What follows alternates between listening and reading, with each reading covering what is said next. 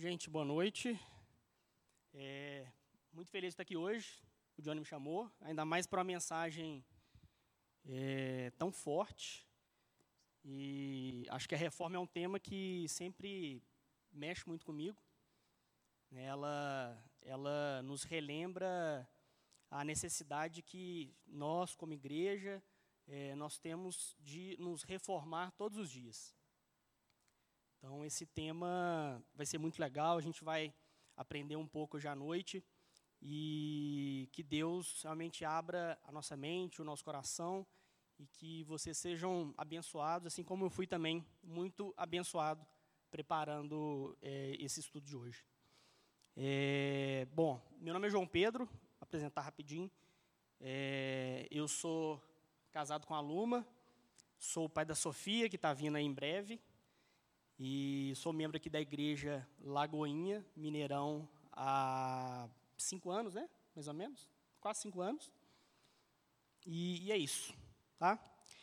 Bom, hoje, como o Johnny falou, a gente vai falar sobre a última, o último ponto das cinco solas, que é sole deu glória.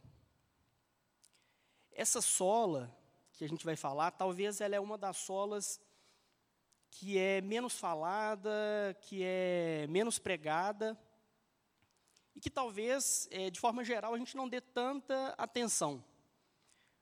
Mas, é, por outro lado, ela é extremamente profunda, e ela abrange todas as outras solas é, em relação a esse único tema. Para a gente iniciar isso, eu queria que a gente lesse um versículo, um capítulo e alguns versículos que vocês vão ver que nesse primeiro momento é, é, a gente vai passar uma mensagem e talvez vocês não vão linkar diretamente, talvez sim, com esse tema. Mas ao longo da nossa conversa, a gente vai explicando alguns conceitos, explicando é, os termos, o contexto, e aí eu acho que a gente vai conseguir caminhar e ter um conceito formado sobre a sola. Sole deu glória. Somente a Deus a glória. E eu queria que vocês abrissem a Bíblia no livro de Efésios, capítulo 2. Efésios, capítulo 2.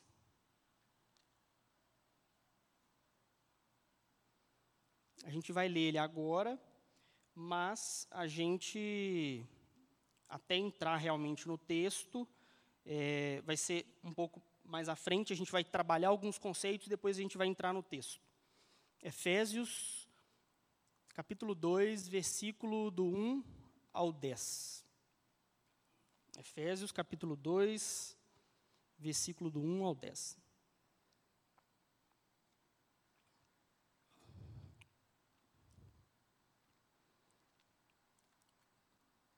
Ele vos deu vida, estando vós mortos nos vossos delitos e pecados, nos quais andastes outrora segundo o curso deste mundo, segundo um príncipe da potestade do ar, do espírito que agora atua nos filhos da desobediência, entre os quais também todos nós andamos outrora segundo as inclinações da nossa carne, fazendo a vontade da carne e dos pensamentos. E éramos, por natureza, filhos da ira, como também os demais. Mas Deus, sendo rico em misericórdia, por causa do grande amor que nos amou, e estando nós mortos em nossos delitos, nos deu vida juntamente com Cristo. Pela graça sois salvos. E juntamente com Ele, nos ressuscitou e nos fez assentar nos lugares celestiais em Cristo Jesus, para mostrar aos séculos vindouros a suprema riqueza da sua graça, em bondade para conosco em Cristo Jesus. Porque pela graça sois salvos, mediante a fé, e isso não vem de vós, é dom de Deus, não de obras, para que ninguém se glorie, pois somos feitura dele, criados em Cristo Jesus, para boas obras, as quais Deus de antemão preparou para que andássemos nela. Amém. Então, a gente vai entender alguns conceitos e em seguida a gente vai voltar para o texto e a gente vai detalhar item a item e destrinchar. O que, o que, é escritura aqui, o que, que Paulo, é, na carta à igreja de Éfeso, ele trouxe e qual que é, é, é, é o, a importância e o impacto desse texto e desse tema que a gente está falando, só lhe deu glória, somente a Deus a glória. A palavra glória, ela é muito comum na igreja hoje, né? Não tem aquele crenteza assim, né? Todo mundo, ah, glória a Deus, você está vendo lá TV, glória a Deus. Todo mundo dá glória, né? Glória é uma coisa normal, assim, é uma coisa meio que até automática, virou um jargão da igreja. E, às vezes a igreja cria né, alguns, alguns jargões e fica muito. E, e, e vira algo automático. Não que a gente saiba, às vezes, o significado do que seria a glória. Mas a gente fala porque outras pessoas repetem e a gente acha legal, dá uma sensação legal, é muito top, e a gente repete. Ô oh, glória, glória a Deus. Vira aquele crentez, né? A igreja, é, às vezes, infelizmente, parece um papagaio. Às vezes a gente repete, repete, repete, mas às vezes a gente não aprende. A gente não procura saber.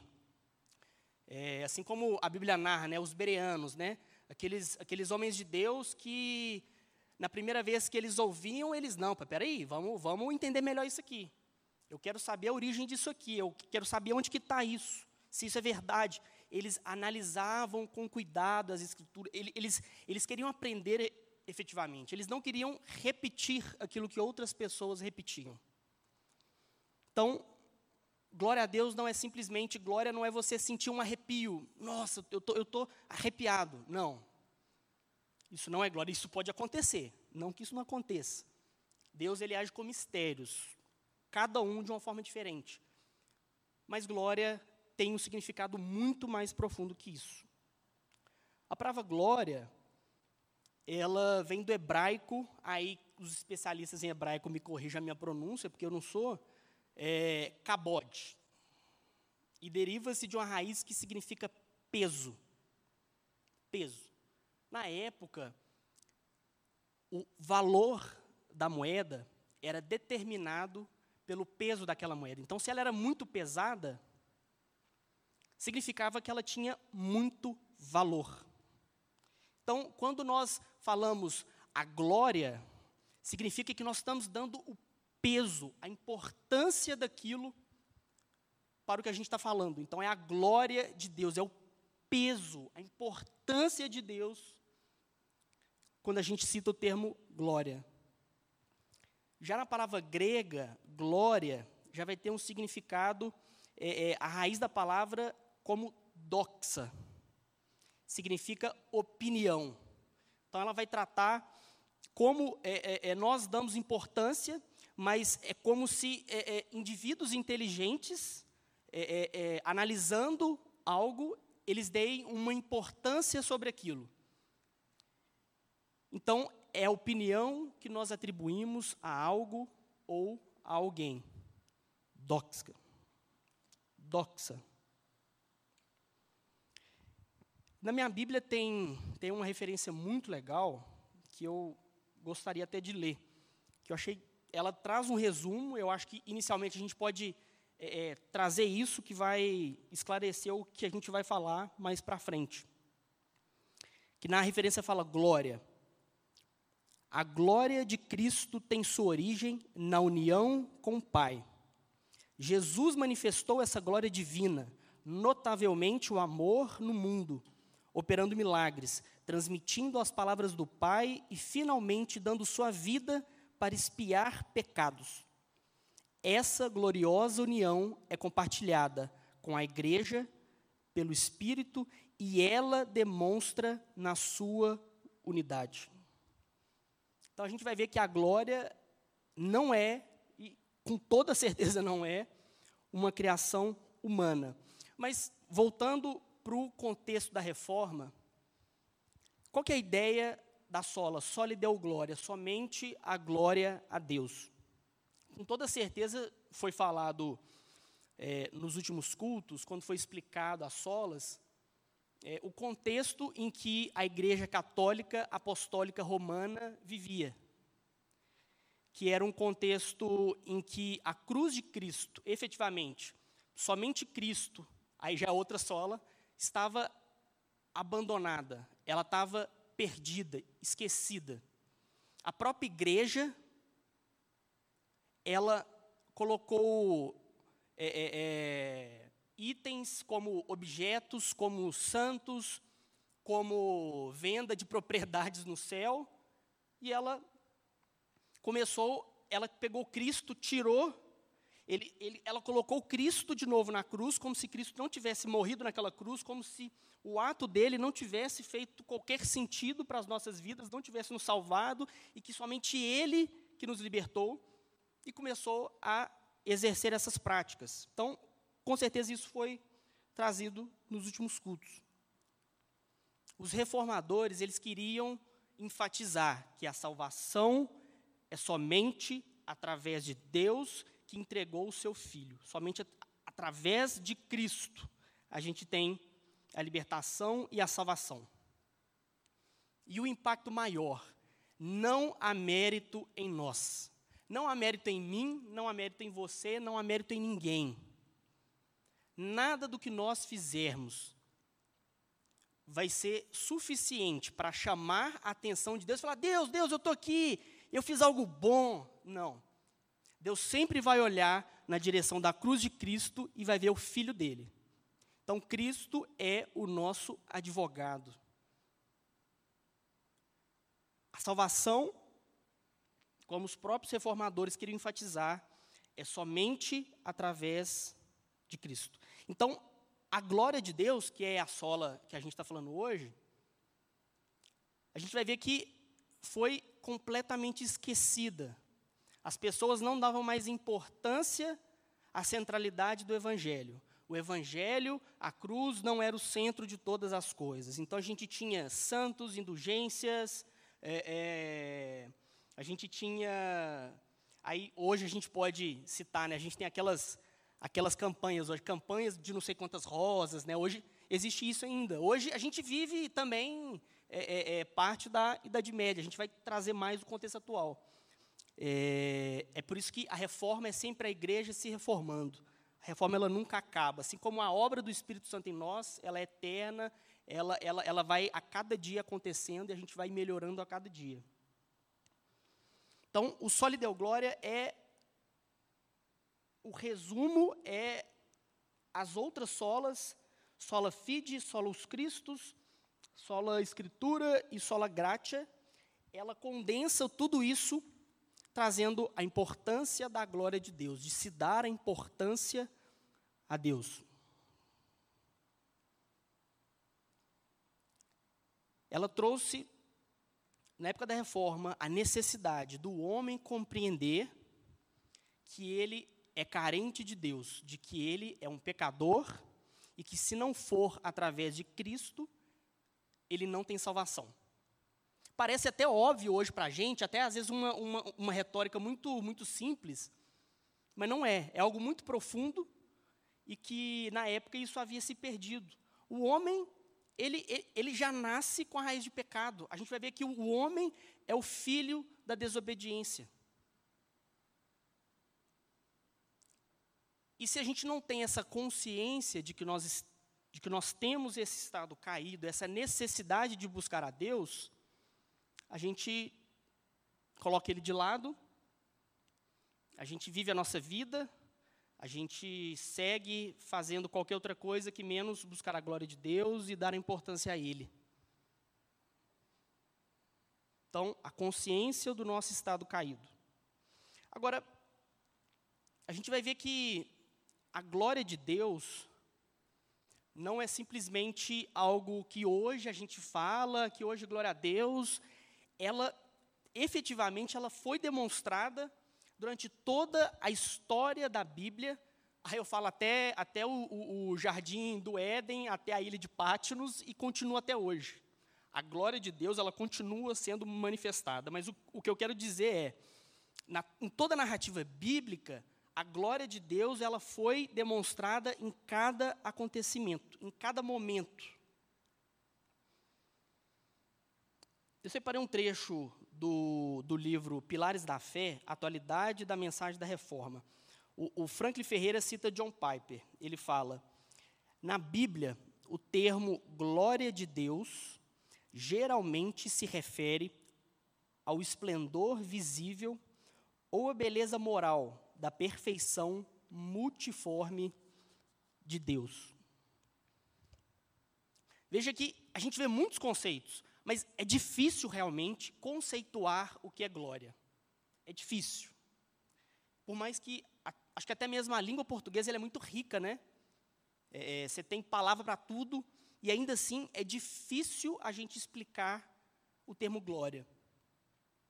Mas a glória de Deus é uma necessidade para o próprio Deus. Vocês acham isso loucura?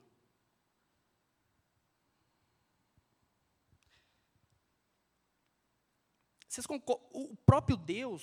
Deixa eu tomar água, a boca está seca já. O próprio Deus, ele busca a sua glória. Falei, pô, João Pedro, mas se Deus busca a sua própria glória, Deus é egoísta? É possível Deus ser egoísta? Não, não, não é possível. A gente sempre pensa em Deus com olhos humanos e com limitação humana. Mas a gente vai ver que tudo o que aconteceu foi para a glória dele. Foi amor inexplicável, maravilhoso? Foi também mas foi Deus também buscando a sua glória, que o homem conhecesse a sua glória. Não existe outro igual a Deus, não existe outro ser, é, outro Deus que possa se denominar, nada, nada, ninguém é igual a Deus. Se não existe nenhum outro ser, nenhum outro Deus, e que o Deus, o nosso Deus é o único Deus verdadeiro, você concorda que se ele buscar a glória de qualquer outra coisa que não ele mesmo, vocês concordam que ele vai estar dizendo: olha, você pode adorar outra coisa que não eu. Então, mais uma vez, parece um raciocínio retórico, uma, uma mera lógica, mas não é. A gente vai ver que na narrativa bíblica, é, a glória, ela já era algo que acontecia antes da fundação do mundo. Pai, Filho e Espírito Santo, eles sempre existiram, antes da fundação do mundo.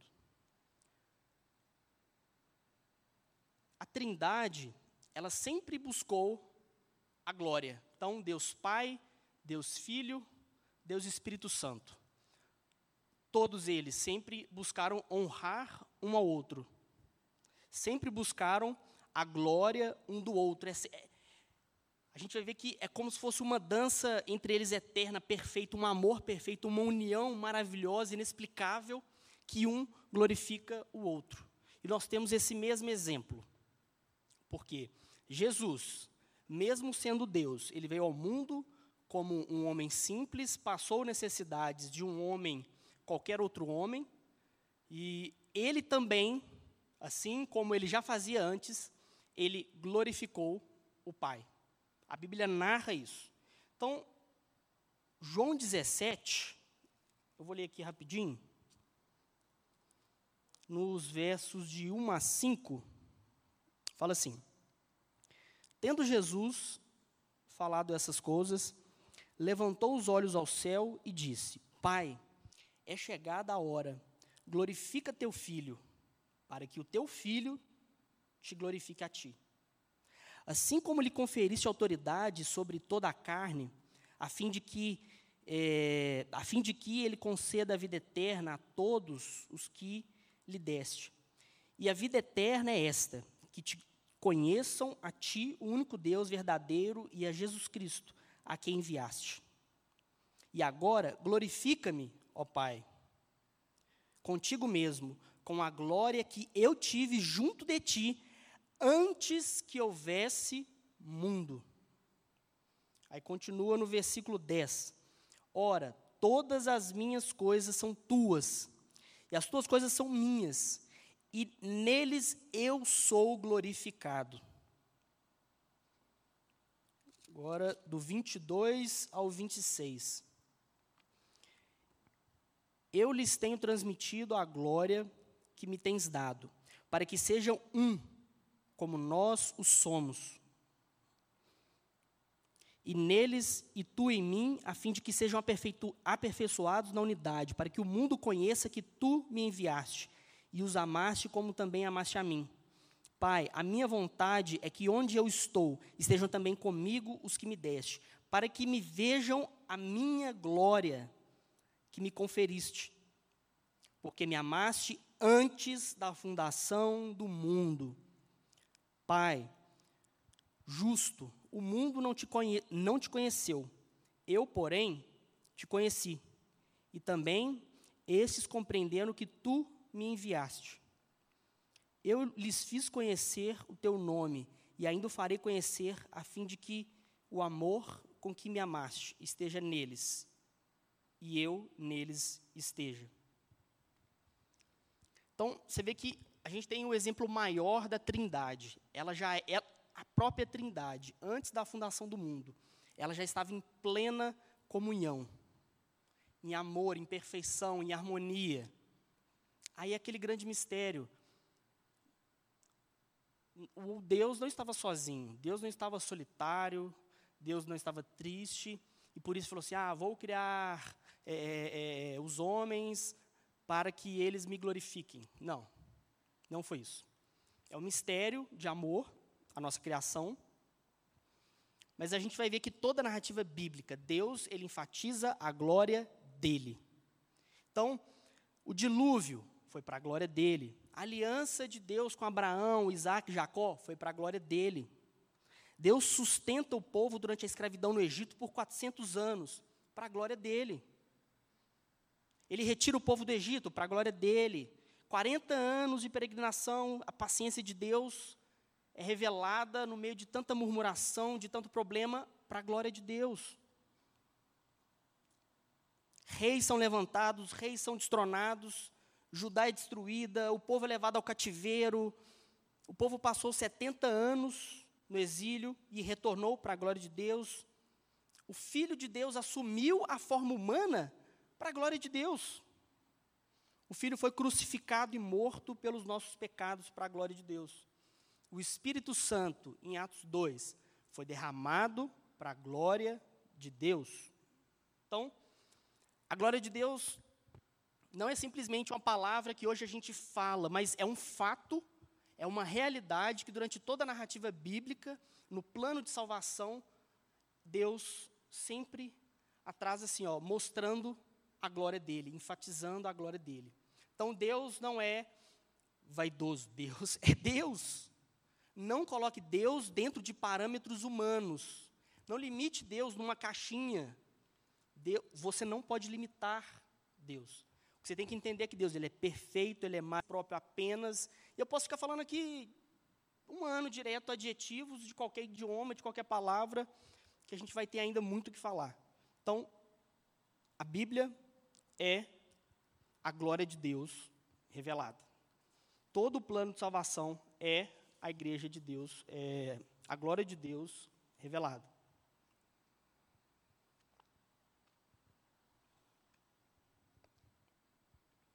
Nos dias de hoje, quando a gente fala que glória, né, a gente viu a, raiz e a gente dá importância, a gente vê que nos dias de hoje o evangelho, ele, isso não é, não é nenhuma, nenhum tipo de novidade, o evangelho tem sido relativizado, isso é um fato. Quem está aí, né, a gente vê na escola, na faculdade, no trabalho, cada dia, e você vê também recentes manifestações, né, o mundo inteiro, você vê igrejas sendo quebradas, é, você vê desrespeito ao que é sagrado, a cada dia o cristão ele é perseguido, ele, ele é visto como, como algo errado. O mundo ele quer falar assim, não, você pode fazer tudo, faça o que você quiser, não preocupa não. As músicas pregam isso hoje. Você tem que ser feliz, não importa o que você faça. A sua felicidade está acima de tudo. Então o mundo ele passa por cima de todos os princípios da Bíblia para falar para você: você é o centro do universo. Você é o rei da sua vida. Faça o que você quiser. Não preocupa com o outro, não. Não, não olha para o lado. Não, não preocupa com seu pai, com a sua mãe, com a sua escola, com seu marido, a sua esposa. Não. Você é o centro da sua vida. Você quer separar? Separa. Você quer colar na sua prova? Cola. Faça o que é melhor para você, faz o que você quiser. Mas a gente vai ver que, cara, isso tem corrompido a sociedade. E eu não queria aprofundar muito demais, não, mas assim, eu tinha que falar de um tema que eu acho que é, é, é muito importante, que é quando a gente fala sobre niilismo. Falar, pô, João Pedro, não, trouxe um negócio de filosofia aqui, que pai. Niilismo. Eu não sei se vocês já ouviram sobre Nietzsche. Friedrich Nietzsche. Era um cara assim, ateu. Um cara assim, ateu, malucão de ateu. Morreu doidão, malucão. Mas ele criou esse termo, ele, ele criou o termo Deus está morto. Deus está morto. Aí depois a gente viu o filme, né? Deus não está morto, né? Que era justamente para combater, para falar assim, não, vamos mostrar aqui evidências é, é, é, claras de que Deus não está morto. Mas vocês concordam que, ao Nietzsche falar que Deus não está morto, é um sentido figurado. Porque, para você afirmar que Deus não está morto, você tem que ter visto Deus morto. Ele teria que ter visto, ou, ou ele viu Deus, é, Deus efetivamente morto, ou ele matou Deus. Como ele não, com certeza não foi nenhum dos dois, é um sentido figurado. Por quê? O contexto de Nietzsche, ele vivia numa, numa Europa completamente abandonada. Uma Europa muito religiosa, extremamente religiosa. Pessoas, ó, nem parecem com a gente, ó. Trabalhavam, é, estudavam, é, casavam, tinham uma vida normal. Mas Nietzsche passou a observar, Nietzsche era ateu, né? Ele passou a observar que a igreja passou a ser mais uma bengala para as pessoas. Elas iam à igreja não porque elas pensavam que ali era o Deus vivo sendo revelado, transformado, e que a vida delas, que ela era uma grande pecadora, e que ela precisava daquilo, e que ela estava é, em plena comunhão com Deus. Não. Ele achava que Deus estava morto porque aquilo ali era uma novela que as pessoas faziam. Era uma sociedade que ia à igreja, talvez para dar uma impressão é, é, de que é uma boa pessoa. Talvez eram pessoas que, que visitavam a igreja é, é para manter uma tradição religiosa da família. Ou então, porque é um costume. Tem gente que gosta de, sei lá, fazer caminhada na pampulha. Tem gente que sabe passear com cachorro. E ele achava que tinha gente que ia para a igreja. Mas não tinha sentido. Ele achava que as pessoas estavam completamente vazias, completamente secas, que elas não respondiam a nada. Elas estavam mortas, Deus estava morto. Você podia balançar assim aquelas pessoas e você não conseguia tirar uma admiração delas. Elas olhavam para Deus e viam aquele Jesus na cruz ali, muito bonito, aquela obra de arte maravilhosa e falavam, nossa, que legal, e saia andando.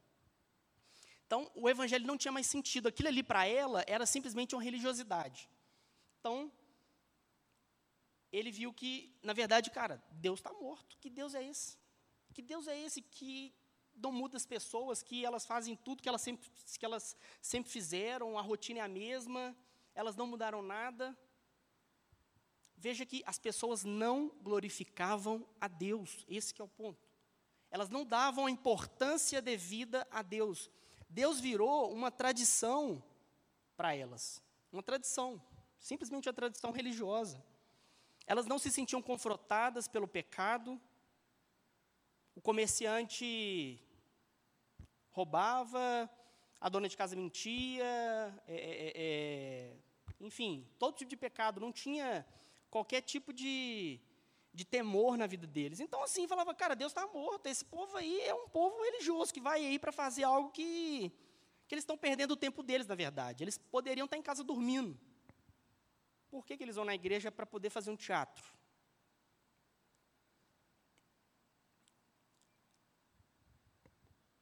A verdade é que, assim como na época em que Nietzsche falou, nos dias de hoje parece que. Vai me avisando um tempo aí que eu, que eu me perco. Nietzsche falou que, assim como na época dele, que as pessoas é, elas procuravam sempre né, ser o, o centro de todas as coisas e que a ignorância ela de certa forma é uma coisa que agrada agrada porque o evangelho verdadeiro é aquele evangelho que confronta é, não, não existe evangelho do culto online sentado e a vida se resume a isso. E quando tudo isso que eu estou falando, eu vou ser muito claro. Deus me confronta primeiro, tá? Então, assim, é Deus me quebrando e falando comigo todos os dias, e é uma luta para mim também. Então, eu estou junto com todo mundo. Então, a ignorância às vezes atrai. Sabe aquela caverna? Imagina as pessoas que viviam lá na escuridão, no meio da caverna, que não tinham consciência de quem é Jesus, de quem é nada da salvação, que estavam em total ignorância. E essas pessoas são expostas ao Evangelho, essas pessoas conhecem a verdade, e elas são, elas são libertadas por essa verdade. Essas pessoas saem, mas ao mesmo tempo, elas, elas acham que dá muito trabalho manter essa vida, é, esse, esse evangelho pesado, que dá muito trabalho, e esse é o evangelho de verdade. Esse é o evangelho de verdade. Não sei se nós temos vivido o tempo desse evangelho. E às vezes parece que atrai, atrai essa caverna. Então as pessoas entram dentro dela, falam: ah, aqui é tão quentinho, é tão gostoso, mas é tão confortável. Por que, que eu vou lá fora me expor? Ah, por que, que eu vou orar em local público? Ah, por que, que eu vou falar para um, um, um círculo de amigos que eu sou cristão, que eu sou evangélico? que eu frequento uma igreja evangélica, é melhor eu ficar quietinho aqui na caverna aqui, escura, escondidinho, manter a minha vida do jeito que está, né? Os mais novos aí, né? Jogando o meu Free Fire de boa. Cara, não tem como a gente tampar Deus. Não. É igual o Johnny falou, não tem milímetro quadrado, centímetro que ele não clame, isso é meu. Ele está aqui, não adianta você se esconder. Então, esse era o contexto que Nietzsche falou e que é absolutamente atual. A vida centrada em Deus foi perdida. O que a gente vê hoje é, é uma vida que não há aplicação da cosmovisão cristã. E isso, principalmente o jovem também, eu acho que ele sente bastante, né, pela, pela rotina, pelas amizades, por estar tá, é, é, construindo o caráter dele, por estar desenvolvendo, avançando e, e, e caminhando para conquistar aquilo que ele quer. Não é fácil. Mas a cosmovisão cristã, ela funciona mais ou menos como um óculos. Você coloca o óculos, um óculos escuro, vocês não conseguem ver tudo? Né, não, fica, não fica mais escuro, né, o sol ele é, ele é bloqueado né, um pouco, mas fica um pouco mais escura a sua visão. Mas tudo que você olha com esse óculos, você vê sempre a partir daquela lente. Então, o que vocês têm que entender aqui, é necessário que nós tenhamos a cosmovisão cristã, esse óculos, o óculos é o Evangelho, é Cristo, em tudo que nós fizermos e olharmos. Porque se você, tudo que você fizer na sua vida, você colocar esse óculos e tudo você olhar, você vai ser liberto de algo que no tempo da reforma era muito, muito forte, que era uma dicotomia, uma divisão entre clero e laicato. O clero era a igreja, os caras tops, os caras que mandavam na política, que determinavam o que, que ia o que, que não ia acontecer, e o laicato era o médico, o advogado, era o padeiro, qualquer outra profissão, qualquer outra pessoa que não fosse do clero. Então as pessoas elas dividiam o que eu faço na igreja e o que eu faço fora da igreja. Aí você pode, João, mas como que, como que é essa ligação com a glória de Deus? Com a importância que nós damos a Deus? Isso muda porque você deixa de ter o conceito de que você glorifica a Deus quando você vem aqui na igreja, quando você ora, e você passa a entender que toda a sua vida, quando você está no banheiro, quando você está na escola, na faculdade, no trabalho, quando você está lavando vasilha, quando você está lavando vasilha, você está glorificando a Deus. Não tem um momento que você não tem que glorificar a Deus. E quando você tem essa cosmovisão cristã, que é essa, que é essa lente que você consegue ver o Evangelho, a sua atitude é sempre glorificar a Deus. Você não deixa, essa que é a maturidade cristã. Você passa a tudo na sua vida glorificar a Deus e você não fica mais dividido. Falar assim, ah, na igreja eu faço assim, assim, assim. Mas quando eu saio da igreja, meu amigo, eu apronto demais. Ou então você nem apronta, mas você simplesmente esquece tudo.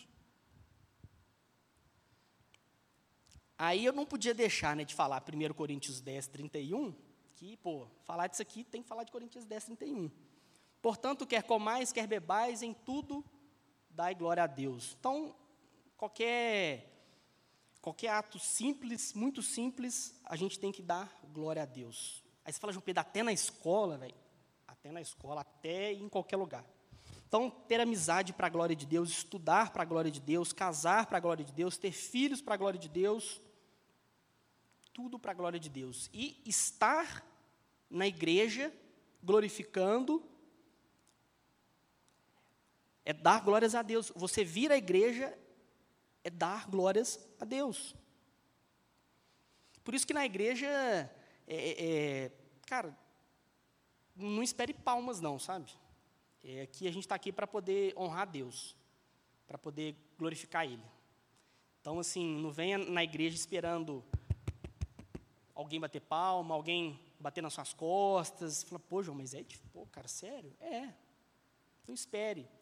Você está aqui por um único motivo, para honrar o Deus soberano, o Deus que salvou, que transformou a sua vida, que mudou a sua realidade. É para glorificar, é para ficar alegre, é para celebrar.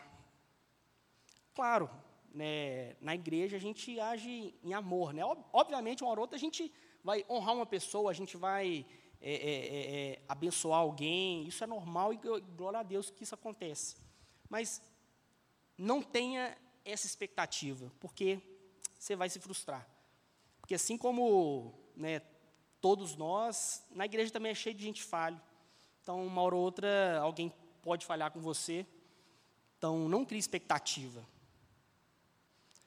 Creia sempre que você está aqui porque Deus te colocou, porque é, é, a sua missão de vida é glorificar a Deus.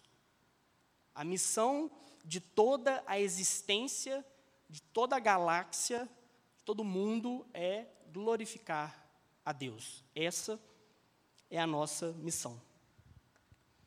É, eu vi um, um estudo, eles falando que aquele, um músico, um compositor de música clássica, é, Sebastian Bach, é, que todas as partituras dele, no final, ele sempre colocava, só lhe deu glória.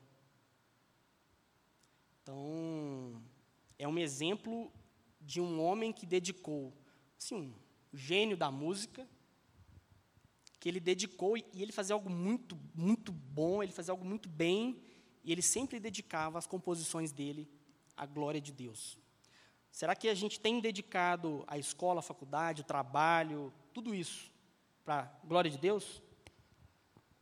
Será que tudo que a gente tem conquistado é exatamente para poder suprir uma vaidade nossa, um anseio, ah, eu quero uma casa, eu quero um carro, eu quero eu quero uma família com um cachorro, eu quero uma casa com uma piscina. Será que o propósito do nosso coração tem sido esse?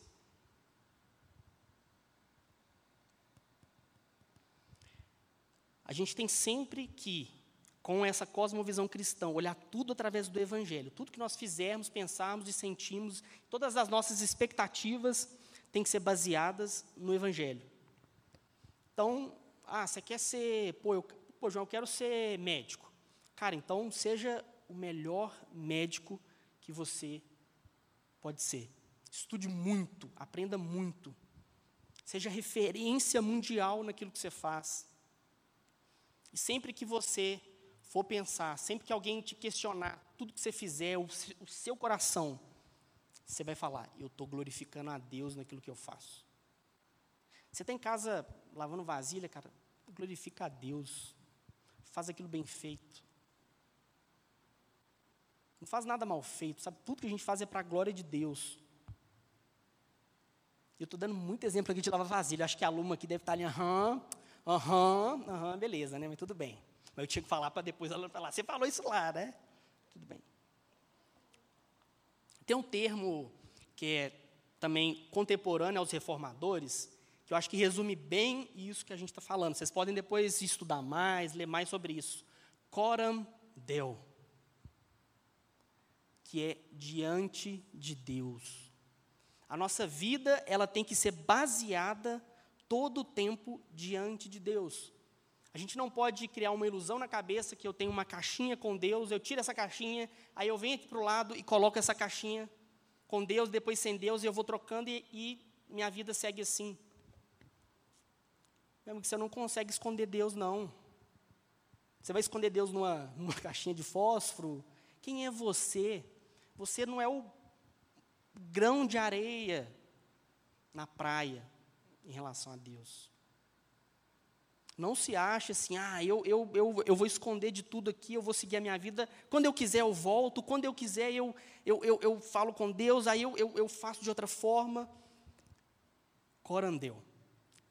Tenha sua vida diante de Deus. Tudo que você fizer, você pense sempre que você está glorificando a Deus uma vida piedosa, uma vida que não se divide entre sacro e profano, uma vida que, quando eu estou na escola, as minhas atitudes, aquilo que eu falo, é, é, as minhas orações, elas são contínuas, eu, eu não esqueço, eu não paro, eu sempre glorifico a Deus. Falar, pô, então eu vou ficar estudando, glorificando a Deus, lá na prova de matemática, lá, glória a Deus e tal. Não, calma. O que você tem que colocar, que estar diante de Deus, é você se render a Ele, é você ter uma vida sempre baseada nas decisões do Evangelho, é você honrar a Deus, dar a Ele a importância devida em todos os momentos. Isso não muda.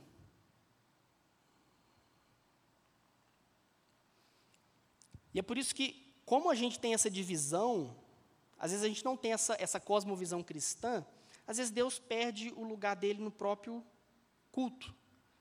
Porque o culto é, é, uma, é uma entrega, é a gente dando glória, é a gente glorificando, é um culto nosso para Deus.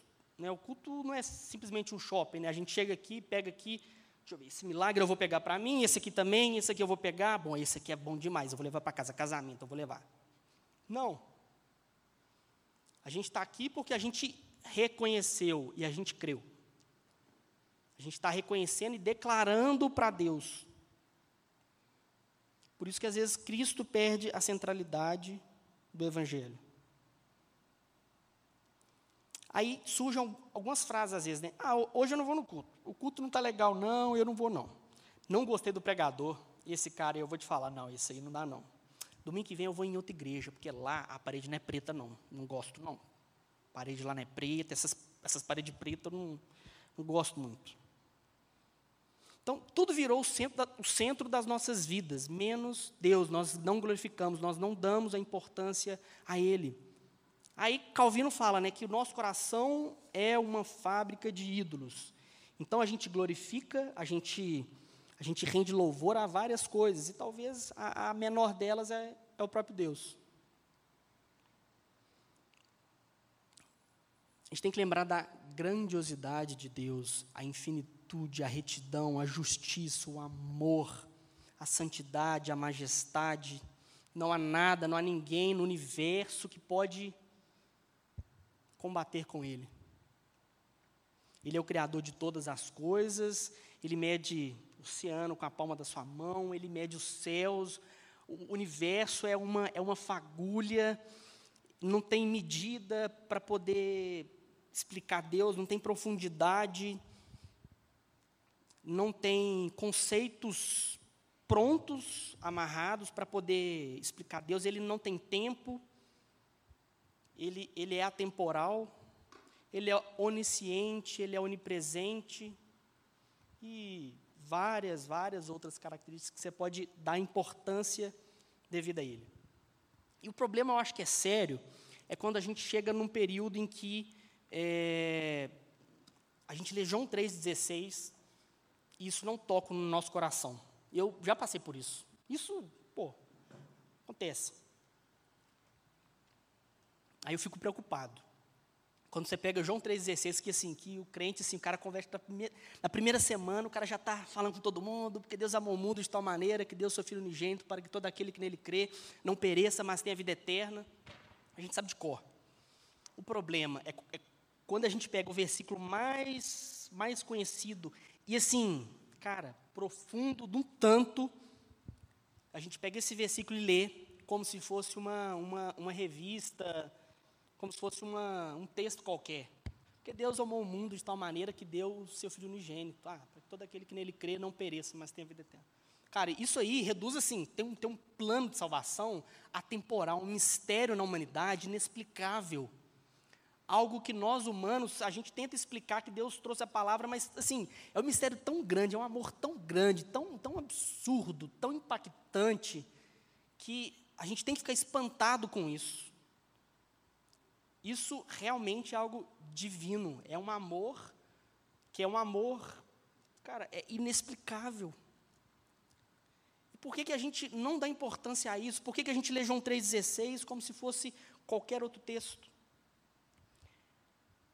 Queria ler o texto lá no início, é, falar algumas partes dele, porque eu acho que a gente vai fechar com ele para a gente entender que o que Deus fez, o que Cristo fez, ele mudou a história da humanidade. É por isso que tem, né? O tempo é sempre contado.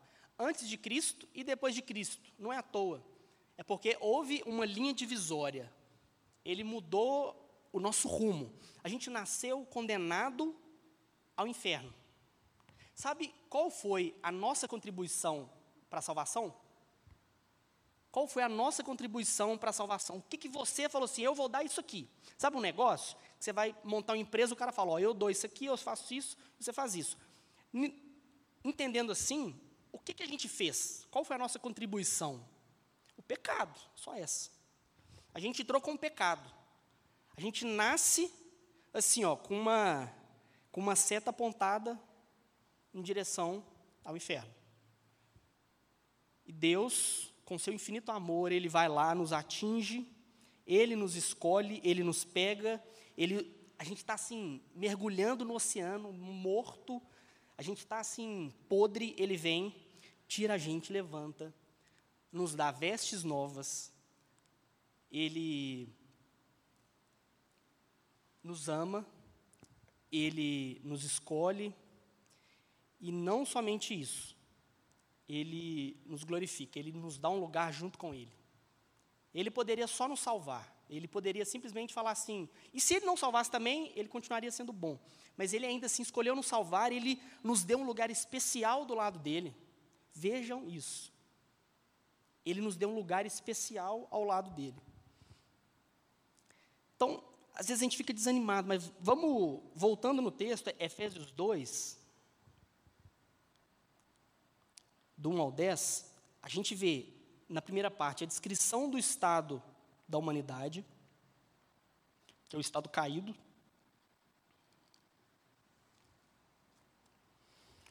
Que nós est estávamos mortos nos nossos pecados e delitos. Depois, Paulo fala sobre o que Deus fez por nós, no 4, 5 e 6 que ele nos deu vida juntamente com Cristo. E depois ele traz aplicações práticas no 8, 9 e 10. No versículo 1 ele fala que a gente estava morto. E a gente estava morto mesmo.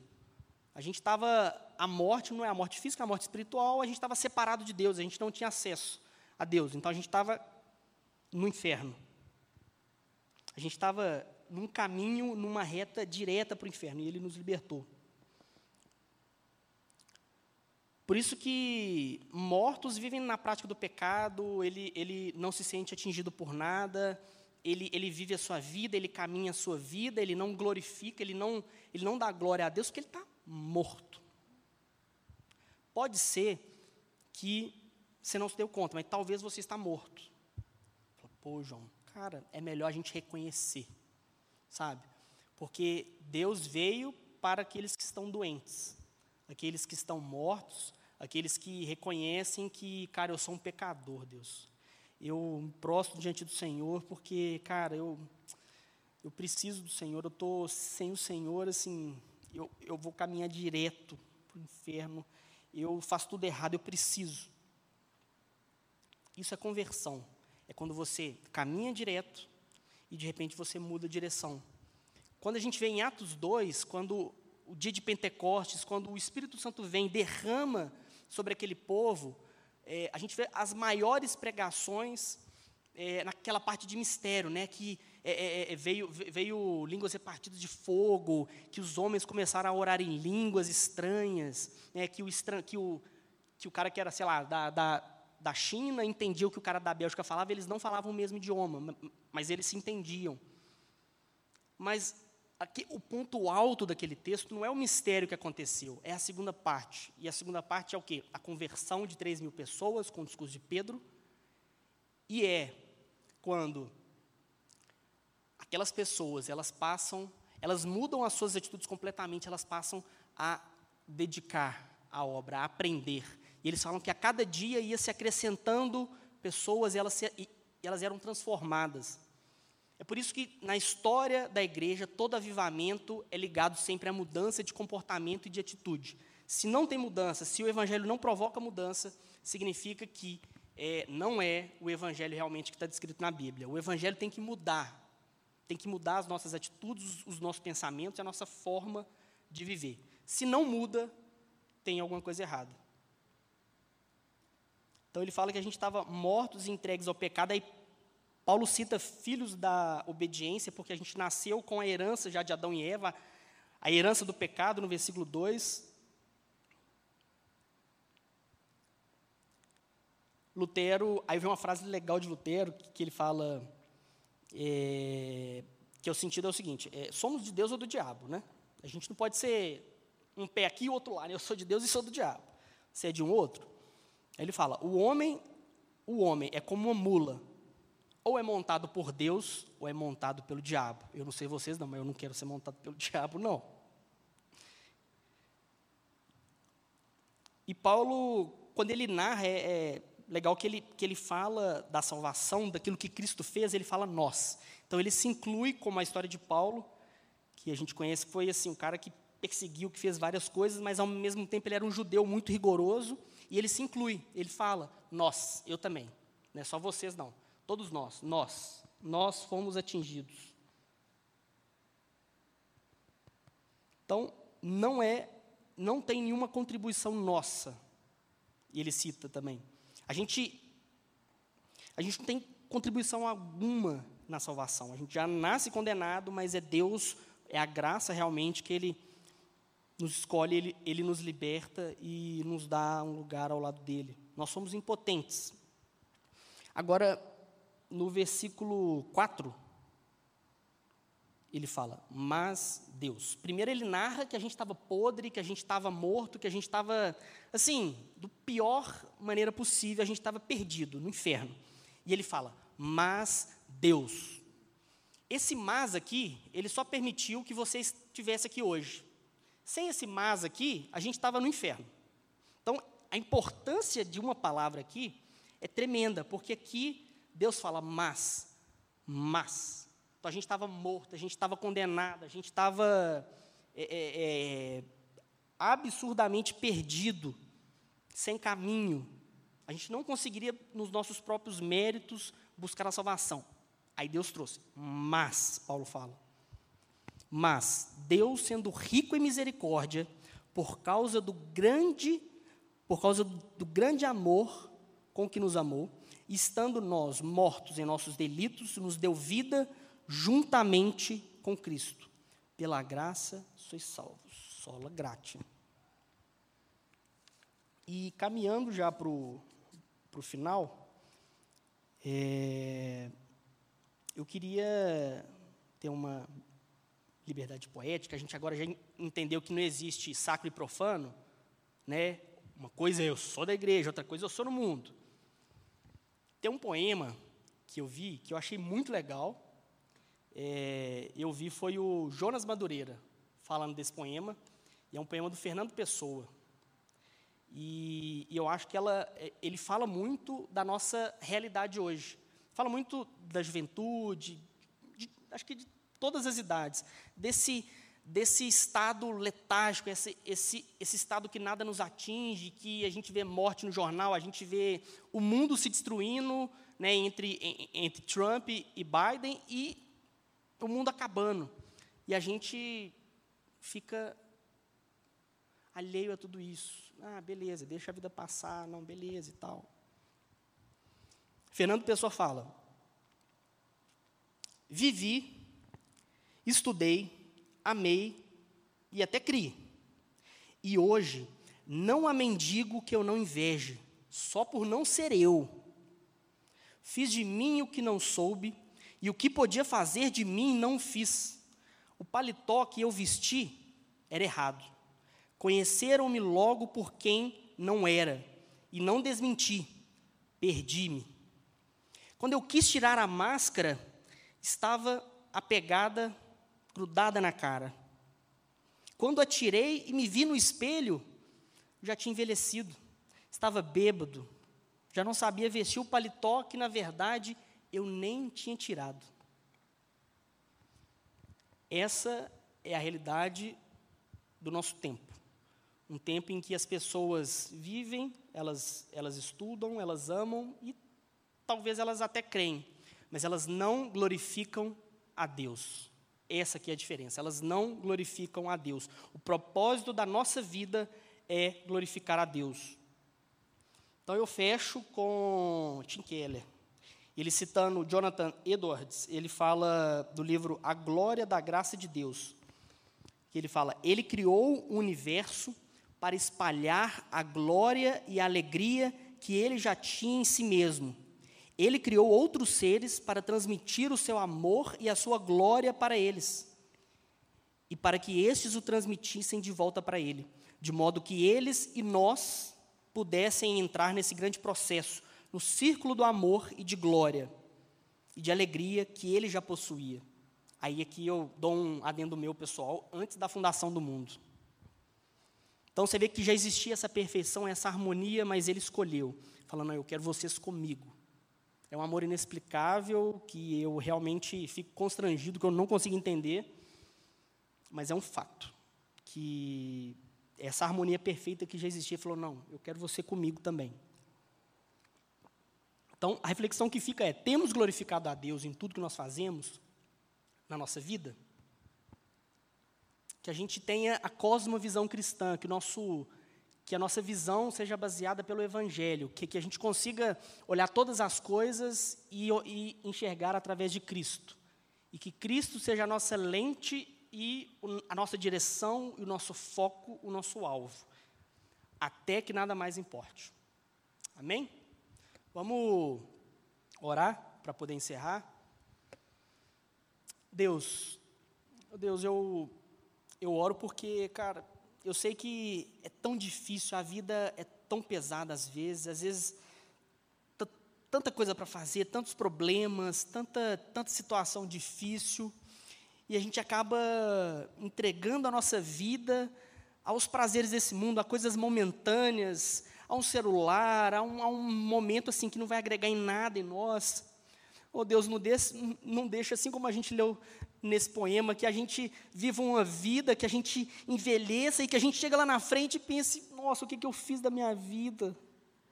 Que eu consiga, Deus, assim como Paulo, chegar lá e falar: combati o bom combate, venci.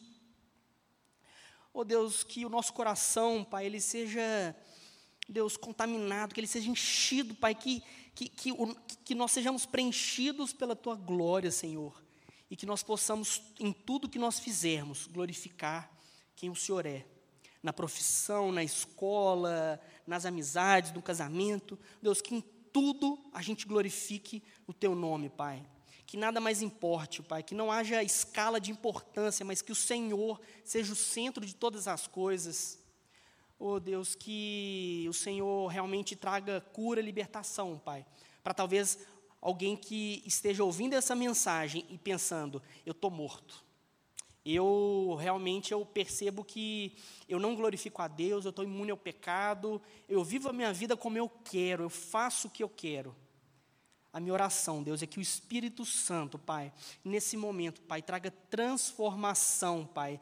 Que o Senhor, Pai, vá a cada um, Deus, trazendo cura, libertação, Pai, que cada um é, é, perceba, Pai, oh Deus, que a missão das nossas vidas, Deus, é glorificar o Teu nome, Pai, é nos render ao Senhor em tudo que nós fizermos, Pai. Nós oramos e agradecemos, Deus, em nome de Jesus. Amém.